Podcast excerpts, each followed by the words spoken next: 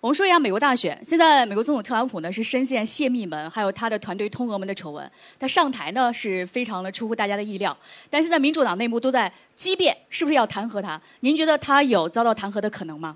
可能性，如果去说可能性，你要说零可能性的时候，总是很大的风险。嗯，就今天这个时间点来看，可能性是小的。为什么说？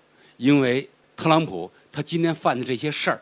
人们追究的他的这些事儿，跟这个朴槿惠的不一样。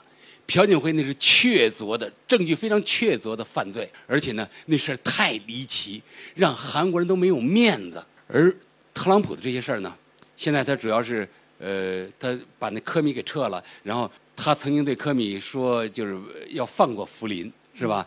他有点干预了司法，这个性质能不能认定成干预司法，这还挺难的。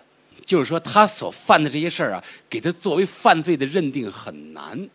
另外呢，就是共和党控制着国会，自己的党来弹劾自己的总统，这很难。跟这个克林顿又不一样，克林顿当时呢是共和党弹劾民主党总统，所以呢，今天来看他的这概率还是很低的。但是。如果新的检察官如果发现他的重大的妨碍司法公正的关键的证据，证据，嗯，发现了新的证据以后，那情况会有变化的。